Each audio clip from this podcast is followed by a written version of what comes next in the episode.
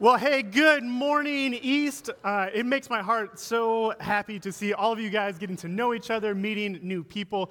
That's what we're all about here at Christ Church is building a community of Christ that does life together. And so, so glad that you are here with us in the East Auditorium. For those of you that are joining us in West and online, glad that you're with us as well. It's just good for us to be in worship together. My name is Pastor Mike, and I'm on the pastoral team here. And for the past three weeks, we've been doing what I call a theme study, in which we've taken a specific concept that is used often in Scripture, and we've been tracing the ways in which it's been utilized as a metaphor all the way from the Old Testament all the way through the New Testament.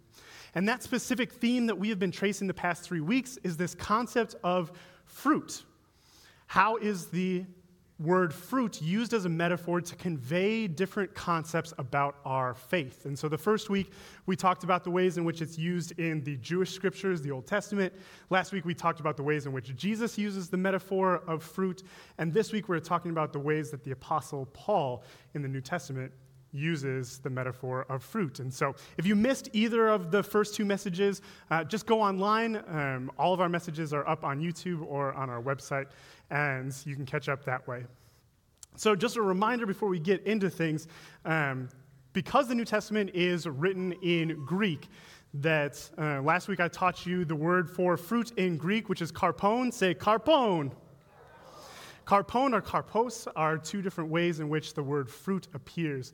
And this week we are looking at the ways that the Apostle Paul uses that to convey certain messages about what the Spirit is doing. Now, before I get too far into today's message, I need to add a small disclaimer, uh, which is that um, even though I'm not going to say anything today that would get me censored by the FCC, um, we do have to talk about some mature themes. And so if at any point you need to go grab a coffee or go to the bathroom, I'm not going to be offended um, because we do have to talk about some things um, that may not be super kid friendly. With that disclaimer out of the way, let's jump right into the different ways in which uh, Paul uses fruit as a metaphor in his writing and in his teaching. So, one of the examples that he uses comes from the book of Ephesians, where he says, For you were once darkness, but now you are light in the Lord. Live as children of light, for the fruit of light consists in all goodness, righteousness, and truth. So, what Paul is saying in this instance is that when you walk in the light as opposed to darkness, there is fruit, something that is produced from walking in the light, and that fruit is goodness, righteousness, and truth. All wonderful and good things, right? Well, the Apostle Paul also uses it um, in a couple of different ways, and his favorite thing is to say the fruit of a concept. The fruit of light is goodness, righteousness, and truth. Now, if you grew up in the Christian faith and you were like, oh, they're doing a series on fruit, many of you guys were probably expecting um, what is coming today. And today we're going to talk about the fruit of the Spirit. Um, so many of you guys might have sang about it growing up in Sunday school. Um, you might have seen it plastered on people's walls in you know, the favorite decor from Hobby Lobby.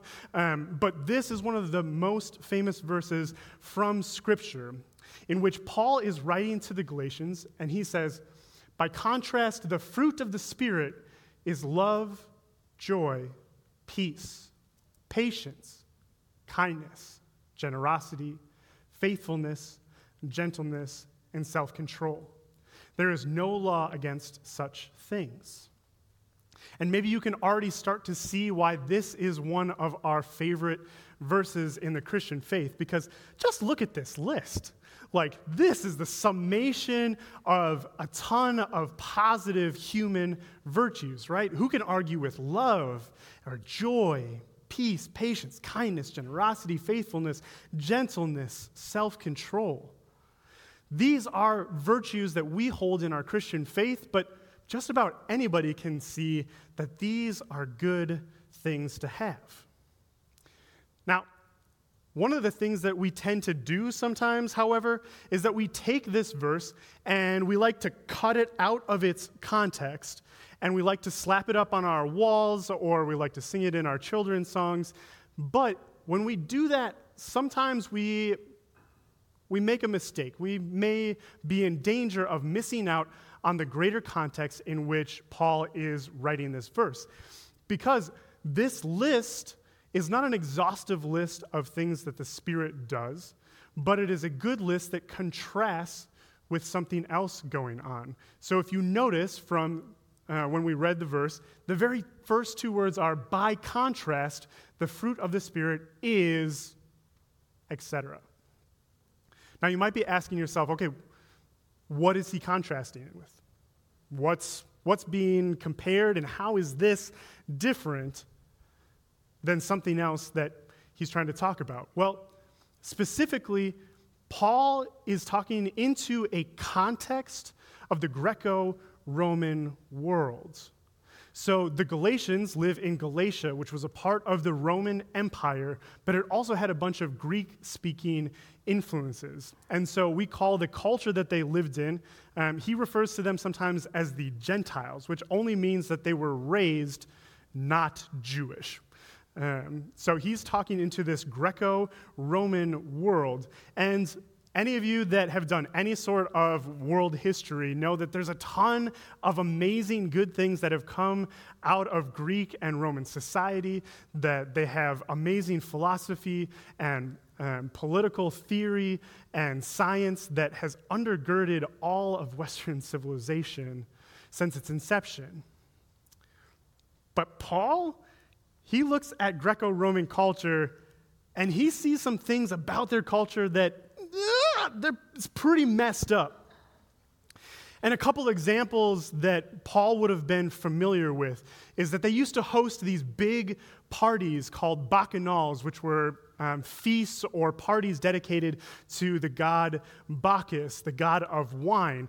And so you would go to these parties, and when you came home and you went to bed, if you came home sober or if you came home with the same person that you went to the party with, then you were doing it wrong. And he also sees this culture, specifically within Greek culture, that uh, the way that people were educated, that sometimes you would get young men who would be tutored by older men, and that's one of the dominant ways that the elites would educate their kids. But particularly in Greece and in Athens in particular, sometimes that relationship would take on a sexual nature. Ugh, gross. Um, and Paul even um, has to talk to the community in Corinth that there is a man who's a part of their community that is shacking up with his stepmom, and Paul's got to be like, no, no, no, no, no, no, no, no, no, no, not even the pagans do that, man. Um, that you have to separate yourself out from that. And so, what Paul sees is not that wonderful list of virtues of the fruit of the Spirit, but instead he sees this list, the works of the flesh. He says, Now the works of the flesh are obvious fornication, impurity, licentiousness, idolatry, sorcery, enmity, strife, jealousy, anger, quarrels, dissensions, factions, envy, drunkenness, carousing, and things like these. I am warning you, as I warned you before, those who do such things will not inherit the kingdom of God.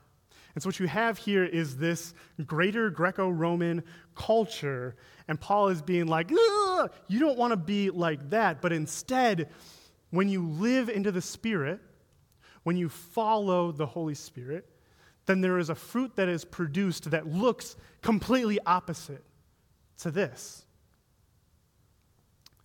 But Paul is not just contrasting Greco Roman culture.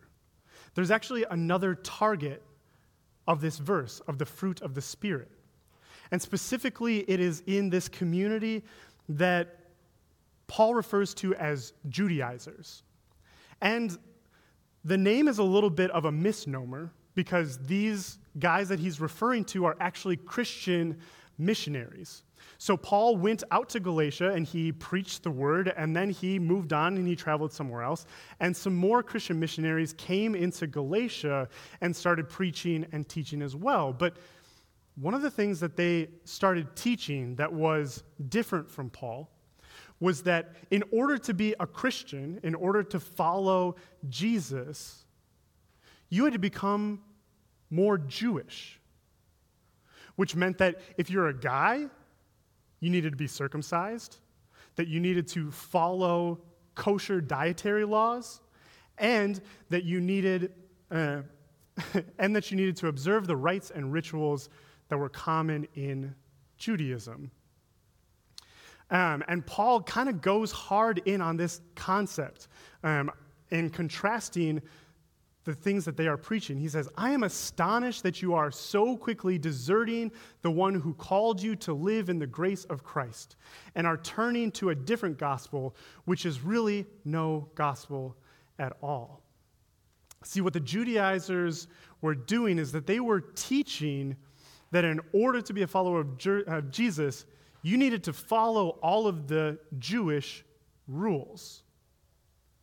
But one of the things that Paul sees is that that type of law bound justification, he says, to live in the grace of Christ is our purpose, but to try to be justified by law produces a faith that is loveless, joyless, is unkind. And so he says, look, they're preaching a different gospel, and it may not even be a gospel at all. In his letter to the Corinthians, he refers to this type of legalistic thinking as a counterfeit gospel, which I think is really apt for us to imagine because when we think of like counterfeit money or counterfeit handbags, what is the counterfeit supposed to do? It's supposed to look and feel like the real thing, but it has no value at all. And so Paul is saying that this gospel based in law has no value that the grace of Jesus Christ has, and a faith that is rooted in that. He says that you who want to be justified by the law have cut yourselves off from Christ, and you have fallen away from grace. See, for us to be right with God, it's not about a list of rules that we have to follow and practices that we have to do. But Paul says the whole reason that Jesus came in the first place, his life, his death, and his resurrection, was all about giving us grace that is unearned by anything that we do. And that when we live into this law based justification, we fall away from grace.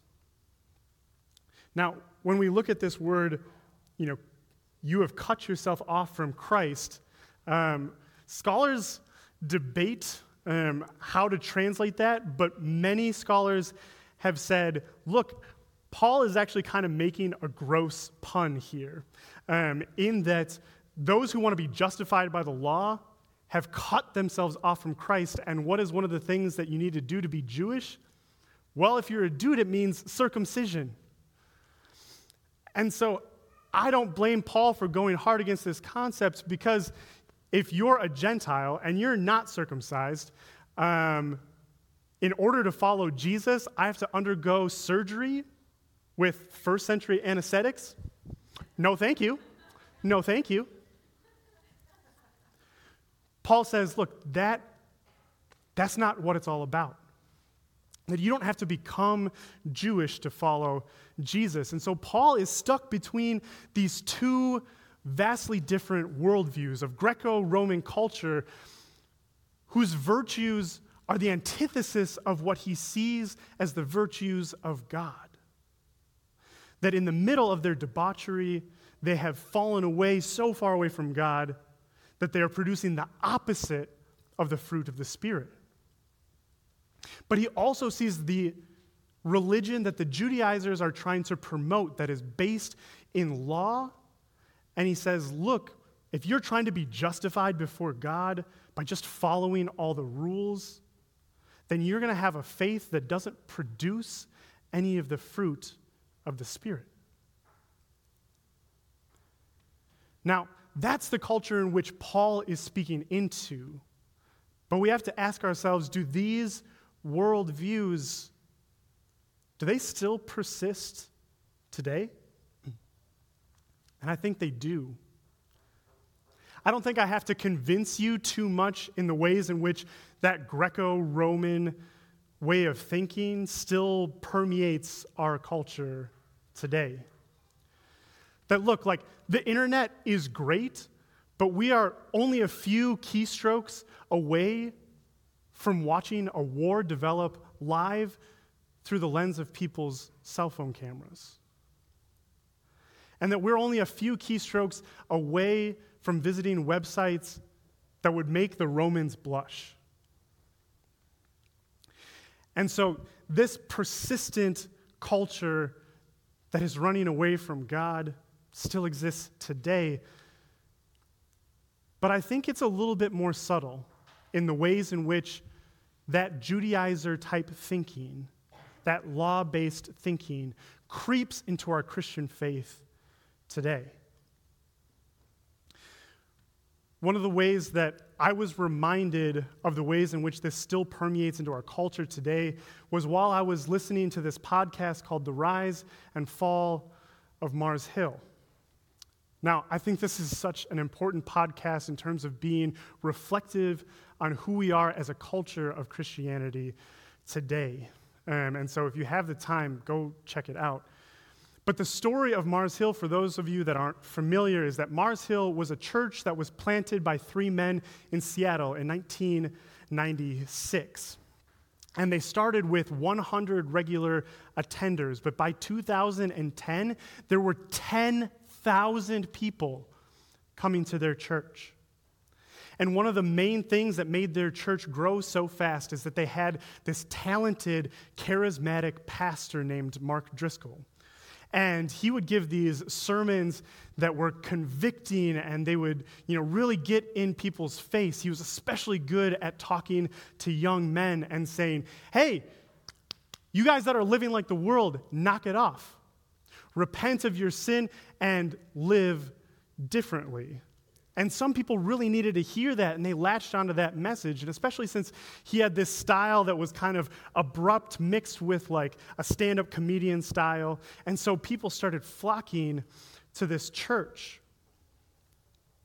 But the thing about it is that eventually what you see is that Driscoll had a very narrow conception of what it meant to be Christian and to live like a Christian because he had all of this like macho, rah, rah, rah, like you have to fight for your faith and your family, which is all good. But at times, his vision of what it meant to be a man of God looked more like a character from Fight Club than it did anything in Scripture. Now, you can't have a church of 10,000 with just men, right? So there was also an appeal to women as well. But there was also a narrow vision of what it meant to be a woman of God. And I know that it's a little bit reductive, but eventually that vision got constrained to this idea that women should be modest and meek out in public, but in private they should be submissive and a little bit freaky. And so, what ends up happening is that you have this incredible double standard for both men and women in the way that they are supposed to live, and a very narrow conception that says, do this, do that, do this, and do the other thing, and then you'll be a real Christian. And the hard thing is that eventually that teaching caught up with them as a church. That being so law bound and being so, having this like brawler mentality to their idea of masculinity created a really toxic culture amongst their staff that was really verbally abusive. And this idea that there was a very narrow way in which you could be a woman of God and you had to be, you know, the man had to be the leader and the wife had to submit to the man created problems as well is that when people would come in for marriage counseling, you would have these situations in which women were told to submit to their husbands, even in clear situations where there was abuse. And what you see is that when you get this narrow vision of what it means to be Christian, and it's all about following this rule or that rule, eventually there is no fruit. There's no fruit of the Spirit. It becomes a place that is devoid of joy and kindness and gentleness. But even despite all these things, the church continued to grow. And even though there were some warning signs, like in 2006, they were restructuring their leadership, and two of the elders or pastors on staff they had some hesitation about consolidating decision making within Pastor Mark. And those two pastors got kicked out of the church and labeled as heretics. And when reflecting on what had happened, Pastor Mark said, Look, Mars Hill is a bus. It's a big bus, man. And we're on a mission from God and we're driving. And look, you either got to get on the bus or get off the bus. But if you stand in front of the bus, you're going to get run over. And I'm convinced by the end of this thing, there's going to be a pile of dead bodies behind this bus. And I listened to that quote. And look, I get he's being hyperbolic and being figurative in his language. But there's something in that quote that betrays a sense of look, I, as a Christian, can keep pushing forward on my mission, and it doesn't matter how many people get hurt along the way.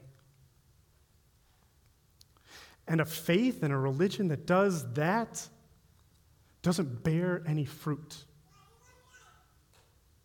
That's not a real gospel. That we as Christians, we cannot be content to leave a wake of hurt and disaster in our midst.